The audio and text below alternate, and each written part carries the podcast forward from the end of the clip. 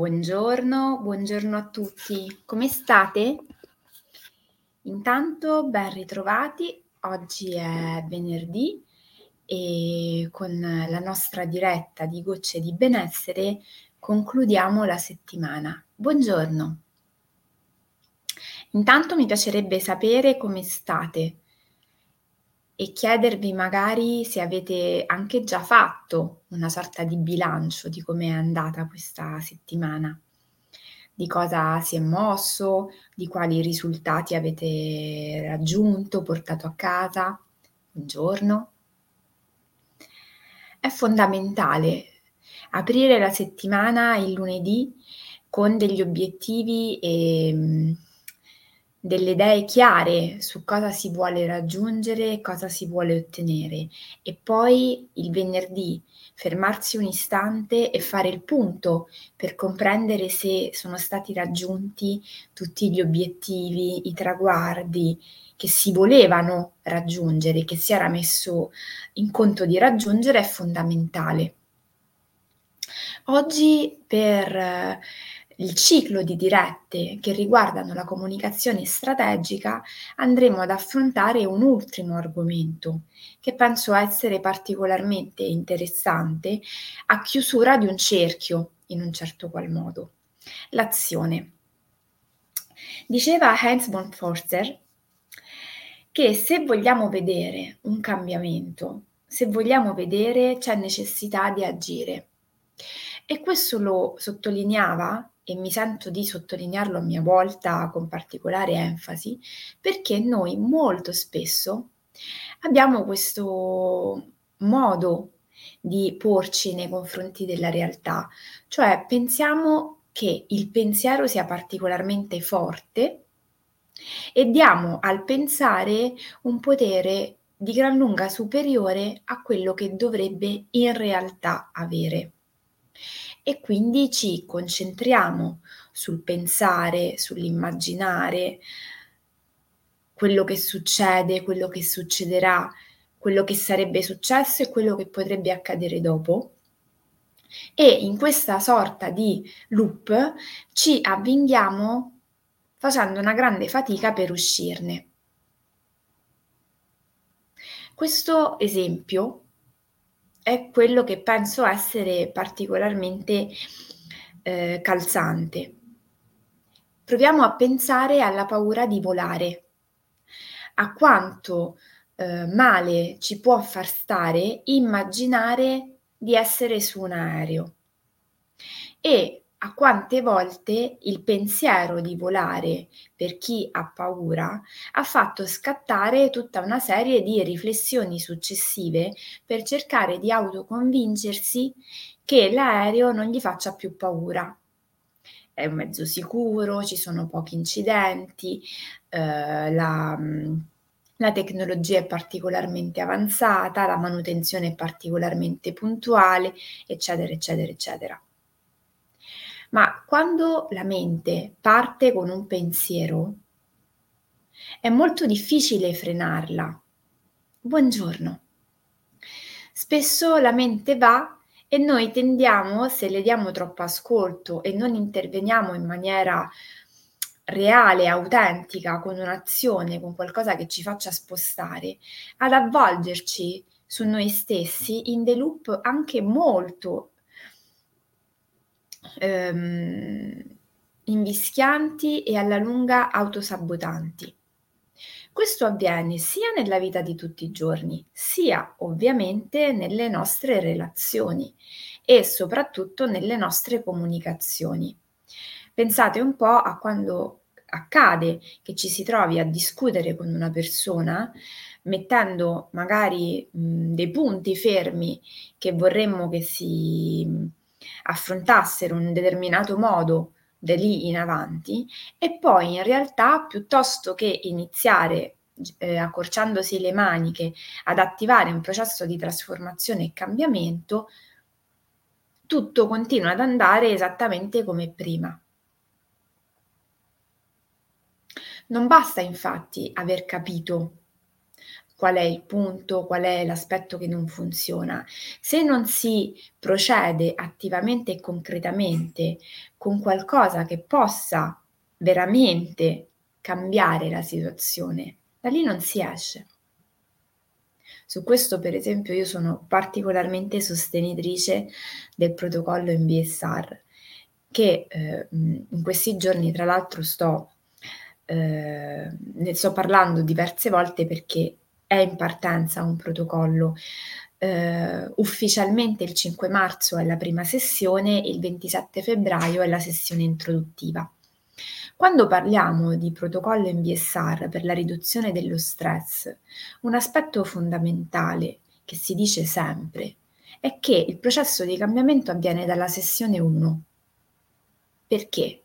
Perché dalla sessione 1, nel momento in cui decidi di intraprendere quel percorso, tu prendi un impegno e inizi a gestire diversamente la tua giornata perché hai dei compiti. I compiti pratici, così come piccoli, le piccole azioni quotidiane che io do a volte alla fine della diretta, perché sono fondamentali? Perché attivano da subito un'attenzione e un comportamento diverso dal solito. È proprio quel fare qualcosa concretamente di inusuale che in realtà attiva la trasformazione. Perché se io mi limito ad ascoltare qualcosa e a comprenderlo dal punto di vista razionale e cognitivo, questo non produrrà effettivamente un cambiamento. È come quando mi trovo a studiare e leggo semplicemente senza mai ripetere i concetti che sto leggendo. Certo o certa che quella lettura sia sufficiente, ma in realtà se io non provo a spiegare, a ripetere, a mettere in connessione i concetti, quegli elementi restano solo su un piano cognitivo. È come se non scendessero, restano nella testa e non li riesco mai a fare veramente miei. Quando parliamo di comunicazione strategica, nell'ambito di questo percorso che abbiamo condiviso insieme già da diverse settimane, abbiamo gestito la comunicazione partendo dall'esplorare quali sono quegli aspetti della comunicazione, quelle dinamiche, che tendono ad essere particolarmente disfunzionali. Il presupposto di partenza abbiamo visto essere se io desidero che una cosa vada in un certo modo, intanto vado ad esplorare tutte quelle possibilità che la ostacolano. Alla base della comunicazione strategica c'è il sostenere che per far sì che la comunicazione avvenga nel migliore dei modi, io devo essere ben consapevole di quali sono i tranelli o i punti deboli che io posso incontrare lungo il mio percorso e quali sono anche gli effetti, perché spesso ciò che veramente alla lunga ci danneggia è il reiterare nel tempo delle strategie che noi siamo certi o certe essere delle strategie per un buon fine, ma che in realtà alla base provocano nell'altro e nell'ambiente che ci circonda degli effetti completamente diversi e distanti da quelli che ci eravamo immaginati. Quindi abbiamo parlato di quali sono quelle dinamiche che nella comunicazione e nella relazione con l'altro sono particolarmente negative e su YouTube trovate anche tutta la playlist ehm, della comunicazione strategica. Poi abbiamo iniziato ad affrontare e a vedere insieme quali sono invece quelle dinamiche, quelle strategie comunicative che possono essere al contrario particolarmente funzionali e utili a una comunicazione efficace. Quali sono quelle piccole strategie, quelle attenzioni che ci consentono di entrare in relazione con l'altro e di andare insieme verso la stessa direzione? Oggi, nell'ultima puntata, è importante ricordarci che tutto quello che abbiamo visto su un piano teorico e che abbiamo esplorato da un punto di vista cognitivo, è necessario portarlo nel quotidiano, metterlo in azione, fare in modo che ci sia questa intenzione e soprattutto che non resti su un piano puramente concettuale. Nel momento in cui io mi trovo con l'altro a fare una discussione, per esempio, perché ci sono delle questioni che non abbiamo eh, chiare, che non ci piacciono, che ci sembra essere eh, fondamentale gestire magari in maniera diversa, eccetera, eccetera. È fondamentale nella comunicazione non soltanto parlarne su un piano teorico, ma riportare sempre in maniera chiara quali sono gli obiettivi che si vogliono raggiungere e avere chiari gli obiettivi comuni con l'altro o con gli altri ci consente di intravedere una strada che tutti vorremmo percorrere è importante non, dia- non darlo per scontato, soprattutto in contesti, per esempio, professionali e lavorativi. È fondamentale sottolineare che siamo tutti sulla stessa barca, coinvolti allo stesso modo ed entusiasti per lo stesso obiettivo perché questo minimizza tantissimo quegli attriti che spesso si possono presentare e che sono un po' legati al fatto che siamo tante persone diverse e che magari vediamo determinate situazioni con delle sfumature. Se io sottolineo che sto andando insieme a te verso la stessa meta, certi personalismi possono abbassare un po' il volume, possono venire un pochino meno e io mi posso concentrare sul vedere quali sono le risorse o le reali difficoltà che non dipendono solamente da me o magari che possiamo gestire insieme in un team, in una squadra, in una coppia. Fissati gli obiettivi comuni, è importante avere chiari quali sono eh, i percorsi, le strategie che stiamo cercando di seguire.